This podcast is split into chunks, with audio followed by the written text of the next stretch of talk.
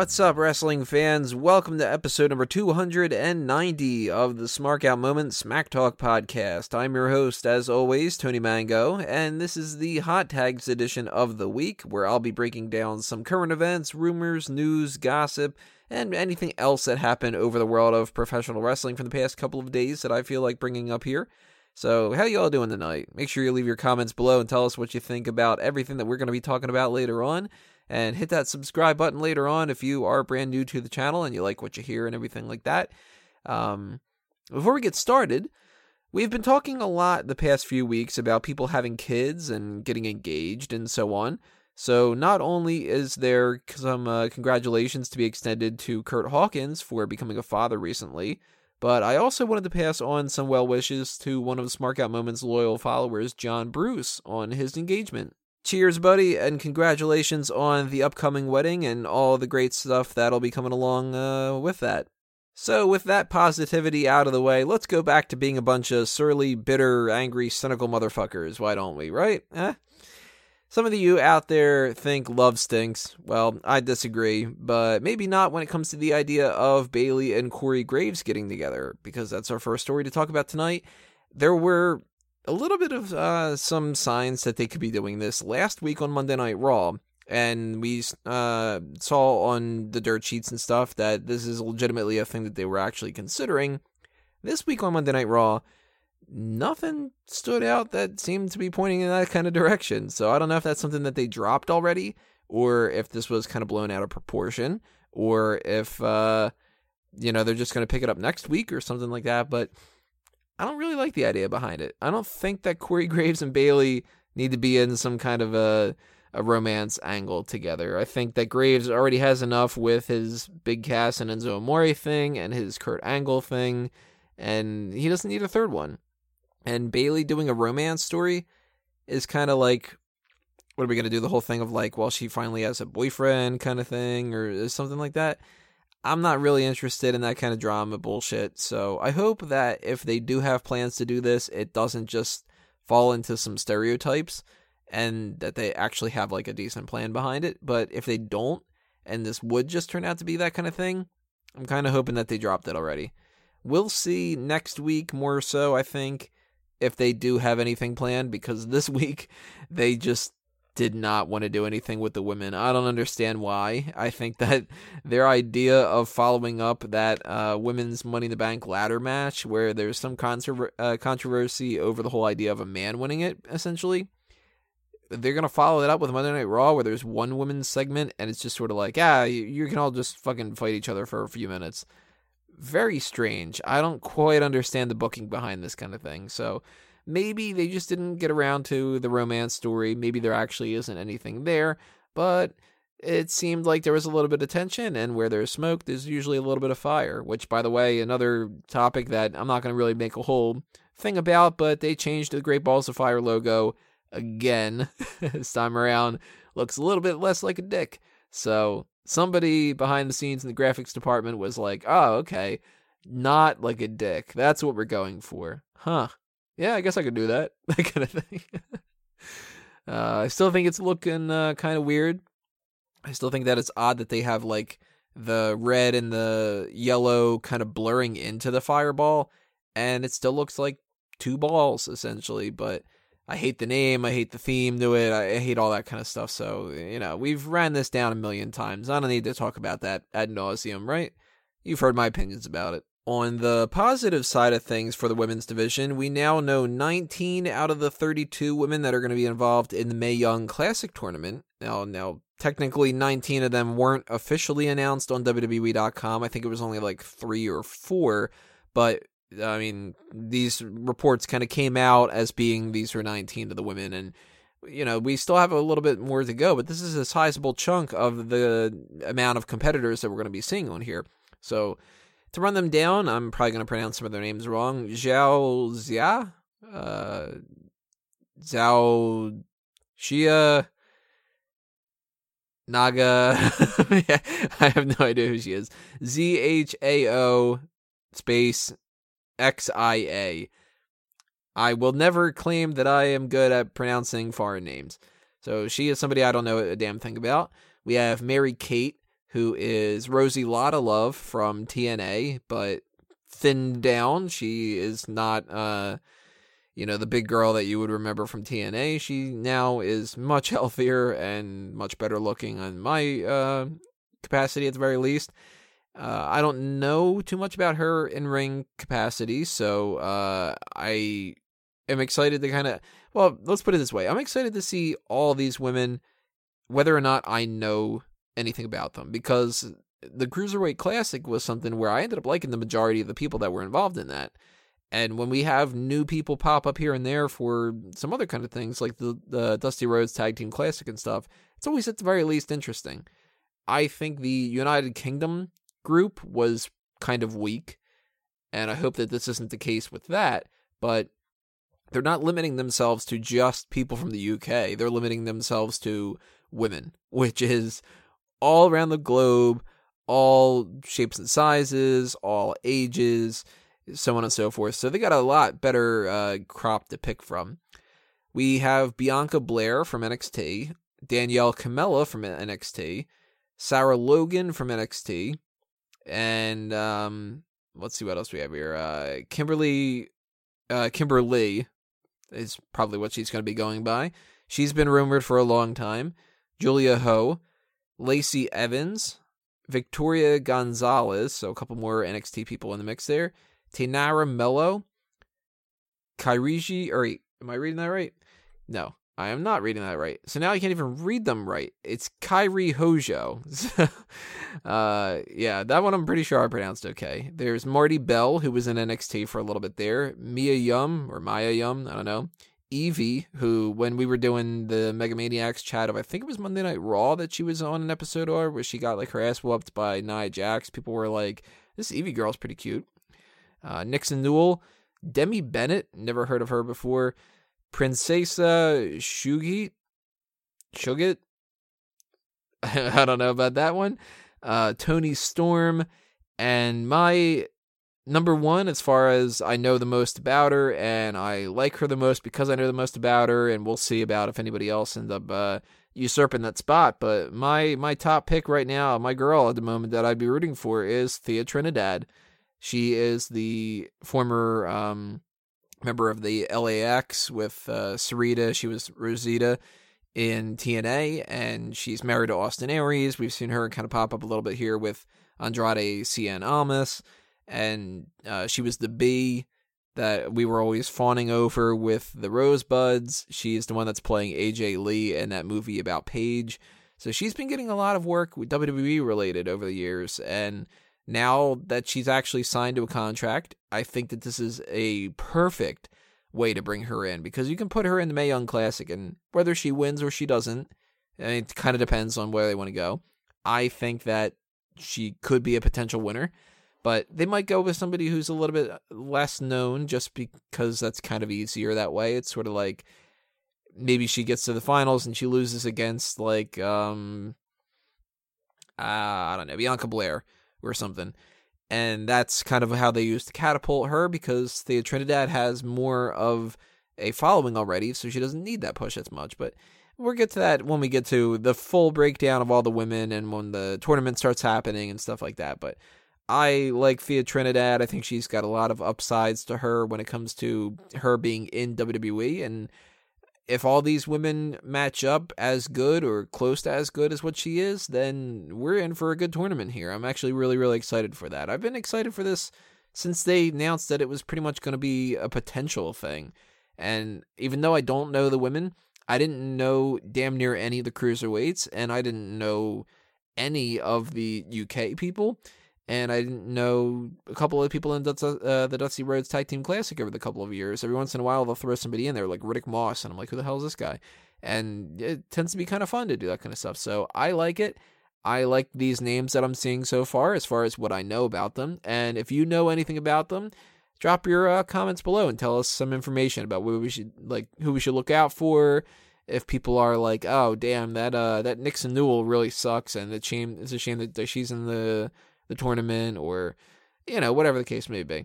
Let's go to another story about the women's division, kinda, more so the Divas division. They just released a table for three called the Divas Champions Club, which had Maryse and Eve Torres and Kelly Kelly on it. So I just watched that before I'm recording this right now. Usually I like to give you guys a little quick breakdown of, you know, some of my thoughts about this and whether or not you should check it out. And I usually say general rule of thumb, if you like that type of program, you should check it out no matter what I say, but I like Table for 3 things and I think that this is worth watching, although I will have to say I don't love this one as much as some of the other ones because I uh what's a good way to put this without sounding too condescending? I don't like uh girls night gossip type of talk. It, it's not my type of thing. I mean, it, it's not supposed to necessarily appeal to me anyway. So when they start talking about like yay, we're all married, like three cheers for getting married and let's talk about how we all want babies and then our diets and let's drink wine it seems kind of like stereotypical like uh, some dude wrote a script of like what do women talk about when they get together they drink wine and they talk about babies and getting married and how they can't eat food so they can look good that kind of thing and it's like uh, you know i think it's kind of stupid but um, there were uh, at least like a couple little tidbits here and there that I thought were kind of interesting when they were talking about like a little bit of road stories. The f- main thing that I thought was funny, which does have to kind of deal a little bit with what I just said I don't like, but I still thought it was funny nonetheless was them saying that Maryse always had this little habit where she would order a slice of like chocolate cake, eat one bite of it, and then try to pass it around. So that way it would be like, you know, like a sabotage kind of thing. I thought that that was kind of funny. Um, but go ahead and check it out if you are interested. If you don't care about these three people, or if you don't care about Table for Three in general, skip it if you want. I'm not putting a gun to your head, you know. I still think that these are worth the 22 minutes or whatever it is. Put it on in the background when you're in the middle of doing something. You know, you might catch something that you find interesting. I have no transition to this, so let's just go right into it. Justin Gabriel lost a finger and broke both of his legs in a base jumping accident. Yeah, uh, that sucks, dude. that really sucks. I would never do this kind of shit um because of reasons like that. I I'm not the type of person who is into like extreme sports anyway and for him to do this kind of stuff a whole lot and apparently he had gotten some injuries before he like broke his ankles one time or something like that. I don't know why people do it. I kind of can't see the justification behind like, well, that's the the thrill of it or whatever. It's like, yeah, roller coasters are fine enough for me.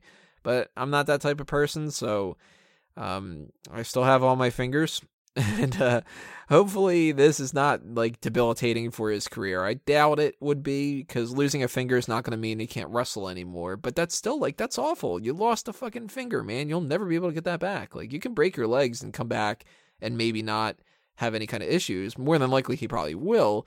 So that sucks. That's going to hinder him in the uh, the ring and stuff.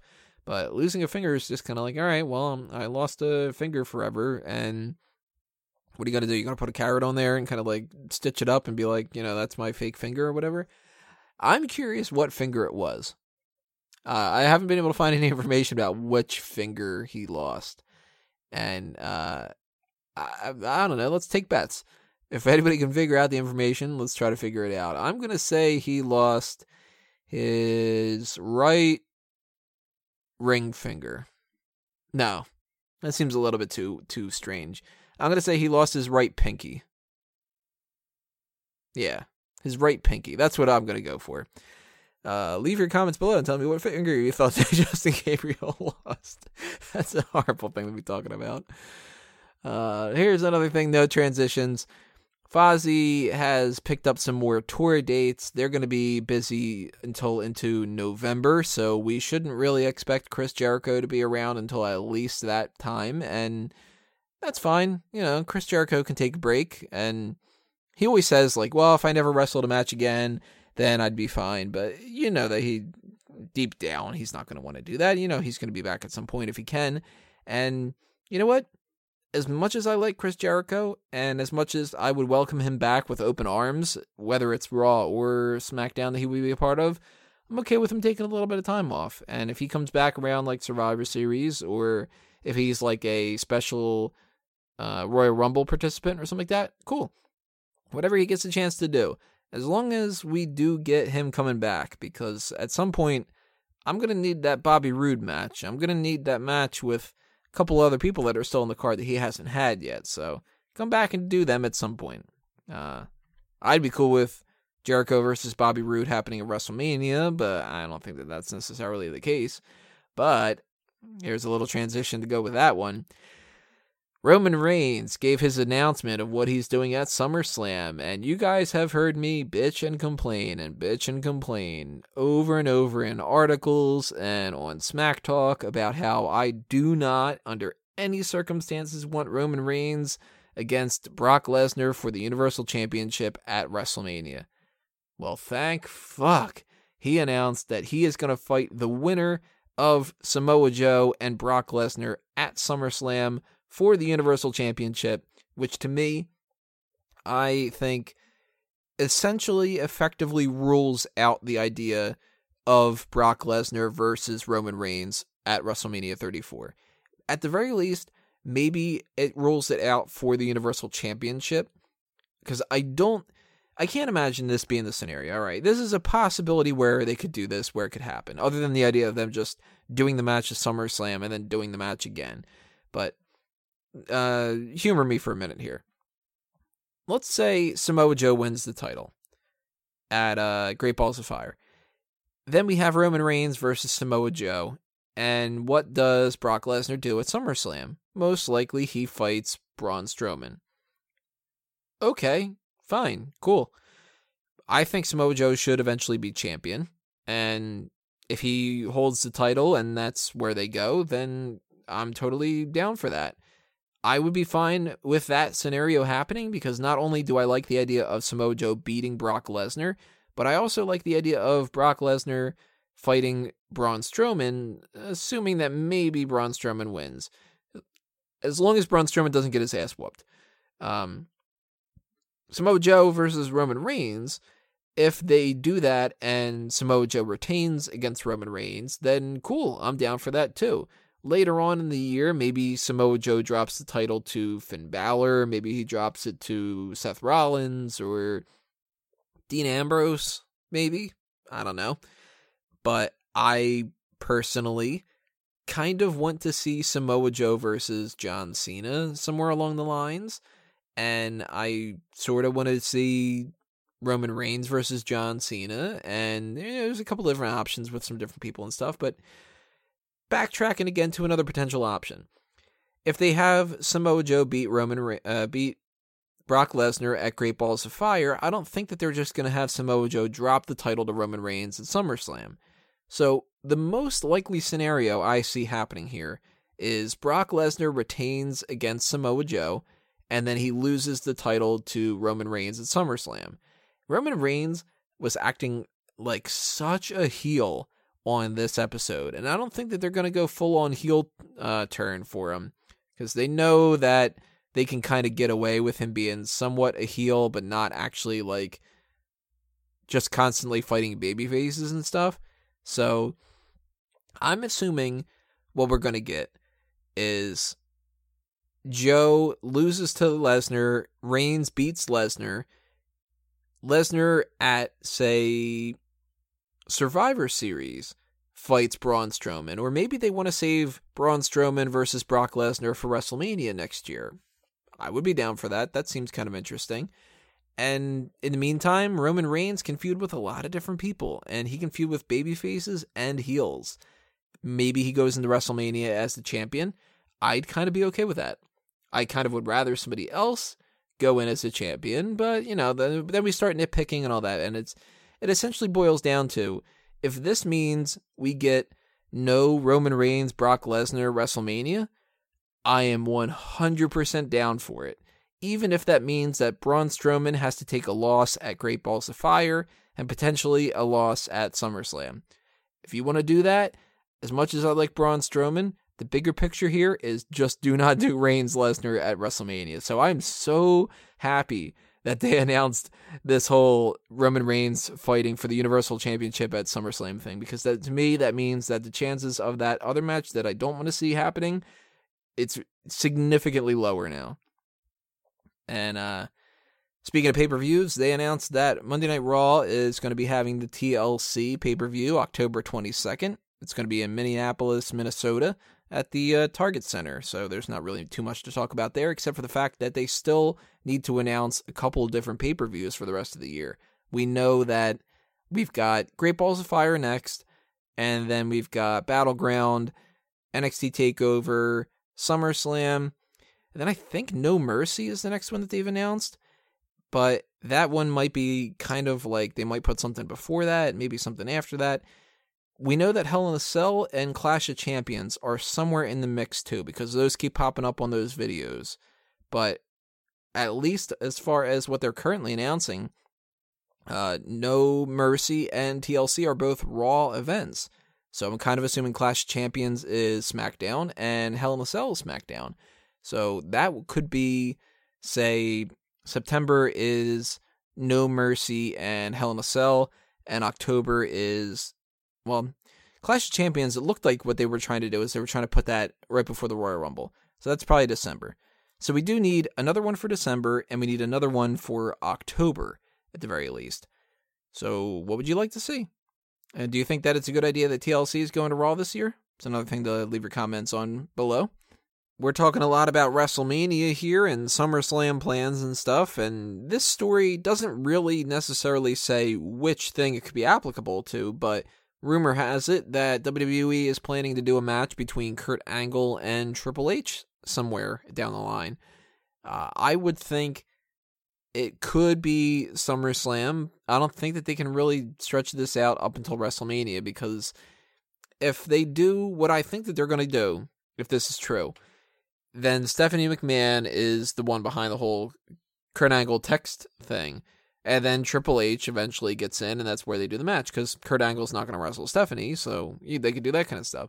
And they do have a little bit of time that they can build that up. So I would rather see it there.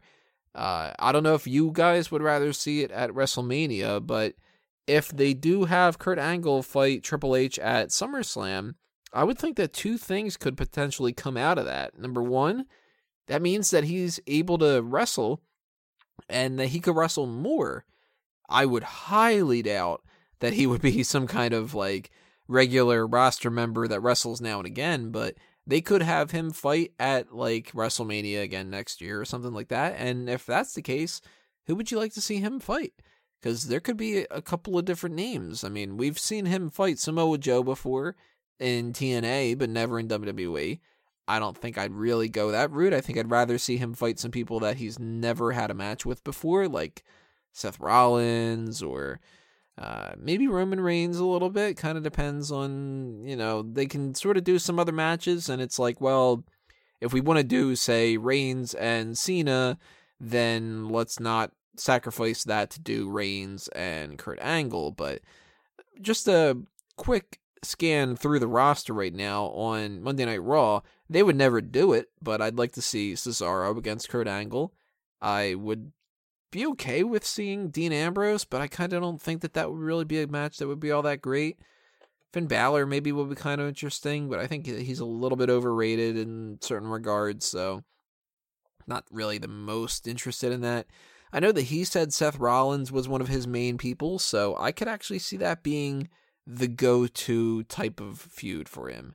So if we do get Triple H and Kurt Angle at SummerSlam, then that's potential thing to look out for. Potentially SummerSlam, uh, not SummerSlam, potentially WrestleMania, Seth Rollins and Kurt Angle face off. The other thing that this could come that, that could come out of this is would they keep Kurt Angle on as the uh, general manager of Raw? At that point, maybe not. Maybe they would put somebody else in charge. And if they do, I kind of think it might be Corey Graves a little bit. That's maybe where they're going with here. So I'm curious if that's something that you guys would be interested in. Would you, not to say that I'm pitching for this to be the thing, but I can see this happening. I can see Kurt Angle, Triple H at WrestleMania. God damn it, I keep switching those up. Triple H and Kurt Angle at SummerSlam, and Kurt Angle is no longer the Raw GM, and instead it's Corey Graves. I think that that could end up happening. Uh, if we want to keep going down the rumor mill and we want to talk a little bit more about Triple H, there were some reports earlier this week that Triple H is frustrated with Vince McMahon uh, with the fact that some NXT talent, or pretty much all NXT talent for the most part, get called up and then they get wasted on the main roster. And if you look at the way that some of these men and women have been treated when they come up, that is kind of the case. I mean, there's a lot more that they have to offer that they never get a chance to really shine with. We don't have a whole lot of cases of people coming up from NXT and being pure successes. Finn Balor seems to be doing okay. Um, Big Cass and Enzo Amore, they never won tag titles. American Alpha did. Where the hell have they been? We've had Tye Dillinger not accomplish anything yet. Shinsuke Nakamura is somebody that they're prioritizing, so he's doing okay. Alexa Bliss did fucking fantastic. Uh, it, it's sort of hit or miss, and Tyler Breeze is a good example of somebody who had a lot of momentum heading into his uh, his call up, but they just dropped the ball with him very quickly. The Ascension is an awful case. They didn't set those guys up for success at all. So if that is true, I believe it 100%. I think that that makes perfect sense. And Triple H does do a whole lot of work building these guys and these girls up in NXT. And then when they come up to the main roster, it's sort of like, yeah, but we don't have anything for you. Well, then don't bring them up at that point. You know what I mean? It's it's not something that can be purely on the writing team because the writing team does change now and again. It has to be something where it's more so Vince McMahon. And if he doesn't like somebody enough that he wants to push him or whatever, I don't know why there's no kind of like veto vote almost where it would be like, all right, well, does Stephanie and Triple H and all the other people like him? Okay, then Vince, how about you let us just kind of work this angle a little bit? But maybe that is what happens. Maybe that's what leads to some of the successes that we have seen or whatever. Of course, we're never going to know how things work behind the stage. Uh, behind the stage. I'm watching all over the place tonight. Behind the scenes, we don't know really what's going on, and this might be total bullshit. So take it with a grain of salt, but I believe it. I can see Triple H being frustrated at that kind of thing. Uh, we have three more stories here. What should I get to next? Let's talk about Impact. Why not? Three people have left Impact uh, Gregory Helms, Al Snow, and Simon Diamond, which the reports are saying the main reason why this is happening is because they wanted to cut down their number of backstage producers because they had, I think it was seven at the time. And you don't really necessarily need that many when you're not doing as much of a show as WWE is. So that makes sense. It's a financial decision. Can't really rag on uh, TNA that much more to be like, oh, yeah, this is the death knell. It isn't. But it is a little bit curious that Gregory Helms is one of the people now that the Hardy Boys are back in WWE because we might see Gregory Helms pop up in WWE. Al Snow has his own wrestling academy. I think Helms does too, actually, now that I'm thinking about it. I don't know what Simon Diamond's up to, but yeah, it's Simon Diamond. Um, Helms, though, I could see him somewhere along the line coming back into the WWE fold a little bit. I don't know if he has like a whole lot of supporters or some detractors or whatever, but we know that with the Hardy Boys in the company, that's not a bad thing whatsoever because they can speak to try to get him into the mix a little bit. I don't know if I really would really want to see him in there. And if he does, in what capacity? Maybe tag teaming with the Hardy Boys if they're still tag team at the time. Or maybe just kind of running a little bit of uh, some NXT Performance Center stuff. I don't know. Uh, I don't think he should be some kind of like big project priority type of thing where he's getting you know a nostalgic run with the universal title or something like that. But uh, if we see any of these three coming into WWE, I think that the tier goes Helms, then Snow, then Diamond. But I would rule out even Al Snow, but I would definitely rule out Diamond. Yeah, Gregory Helms is a possibility we have news that Seth Rollins is going to be on the cover for 2K18. It's going to be released October 17th on PS4 and Xbox One, possibly on the Nintendo Switch too. Haven't seen any confirmation about that. Um, E3 just went by, and I don't remember hearing anything about 2K18 in there. But if they want to try to piggyback off that a little bit, and they wanted to do the Seth Rollins cover, hey, Seth Rollins is fine enough for a choice. I think that that's one of those things that doesn't really matter too much. I know some people get really upset about it, and some people are like, "Oh, damn it, it should have been AJ Styles this year or something like that." I don't really care. I think that if you're going to buy uh, a WWE a 2K game, you're going to buy whatever game it is, no matter who's on the cover. You might buy like the deluxe edition because it's got a, a different person on it, or you might like the design better if it's somebody or whatever.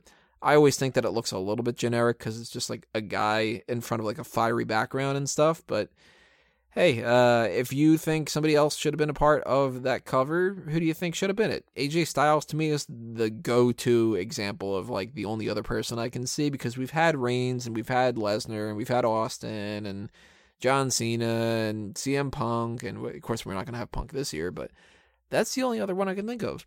Um, nobody else really. I mean, you're not going to put as much as I like them. You're not going to put Braun Strowman on there. You're not going to put Dolph Ziggler on there. You're not going to put any of those kind of people. You're certainly as fuck not going to put Jinder Mahal on there. That is not going to be their choice for that kind of thing.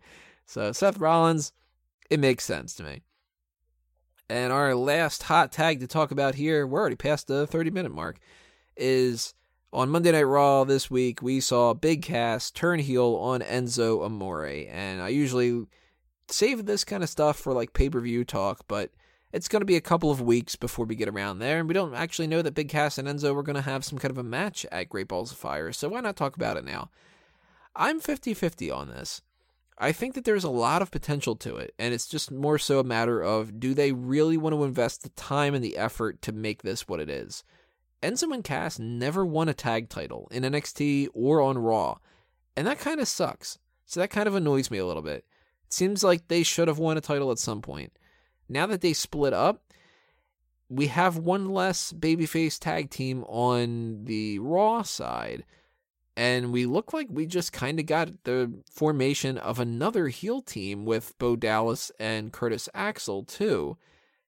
Titus O'Neil and Apollo Crews are doing a, a, kind of heel thing, sort of a tweener thing a little bit.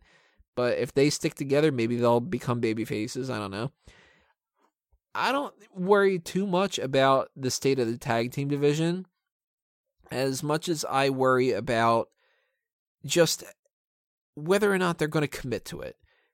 Big Cass turning on Enzo seems like it makes sense. And it seems like, well, he's the big guy. Of course he would turn on Enzo. He can beat the shit out of him, and he has a lot of like potential in the future.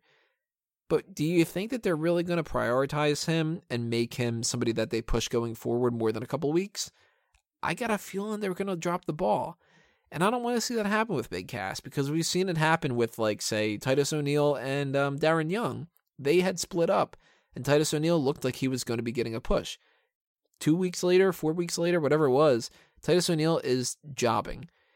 And that doesn't do anything for anybody. That's not going to help out Enzo's career, nor is it going to help out Big Cass. Now, here's an interesting thing to think of Enzo and Cass split up. Enzo and Cass no longer are tied to the tag team division. By default, Enzo kind of isn't tied to Monday Night Raw. But he is underneath that 205 live limit, if I remember correctly. So if he uh, ends up getting into the 205 live perspective, that could be a big character that they have going forward that they can kind of uh, bring a little bit more attention to 205 live. He's popular and people might want to tune in to watch him like that. I think that might be a smart decision. So he might do well he might actually end up doing better in the long run than Big Cass if that's the case. Because Cass is the guy, he's good enough on the mic that he's not going to flounder. If they give him the, the chance, that is. And he's a big guy, but he isn't somebody who's so boldly charismatic that he'll turn shit into gold like Chris Jericho tends to do. He's somebody that they're going to need to actually put a little bit more investment in. As a mid card heel, I think that there's a lot of potential to Big Cass, and he could be somebody that could be feuding with like Dean Ambrose or Finn Balor down the line. You know, when he eventually gets to that point. Right now, he's going to have to feud with some people like Kalisto and uh, Apollo Crews if he's still a babyface, and you know some other kind of people along the mix there. Big Cass and Big Show should be a feud somewhere. Maybe that's going to be the next one after the Enzo one. But if they just get to the point where they're like, yeah, let's give you a match at Great Balls of Fire, but you're not going to get a match at SummerSlam. And we'll sort this out in September, you're going to lose so much momentum and so much steam on Big Cass that by the time September comes around, they're going to trick themselves and they're going to go, yeah, but he hasn't really had anything going on the past couple of months. Do we really want to uh, invest any time in him? And that's going to be their fault. So if they actually have a plan of how to utilize him and how to go forward with continuing a push with him, then I'm okay with this. If they don't, and they're kind of just like throwing this out there and seeing what happens, I don't think it's going to work out as well as a lot of other people do. I have my doubts. I hope that it does, but I've watched too many people fall victim to the same thing in WWE in the past for me not to be at least a little bit worried. So I am interested in the feud. I would like to see this work out for both people. And I'm kind of curious where the tag team division sort of fills in that hole a little bit. Maybe it's Slater and Rhino, but they don't really measure up. And I kind of just uh, need to see where they're going to be going for the future of this before I fully judge 100% if I think it's a good idea or a bad idea. But right now, if I give them the benefit of the doubt, I think there's some upsides to it. And I would have to go more with this is probably going to end up being a good idea. So that's it for the hot tags for this week, everybody. If anything else happens throughout the week, I'll add that into next week's hot tags, or we'll talk about it when we do the call the spot later on this week, because that's going to be the main event. And um, yeah, that's it. So thanks for watching, everybody. Make sure to leave your comments below. Hit that subscribe button and the thumbs up as well. If you want that little bell icon and the little check the notification thing to make sure that you get aware of the next things that are going to be posted, then go ahead and do that. You can also follow us on Facebook and Twitter at SmarkOut Moment on there. Check out the website itself, of course, for everything else that is happening over on that side of things. Go to fanboysanonymous.com for the fanboys content. And uh, I will see you next time, everybody. This has been another Smark Out moment, and I'm being counted out.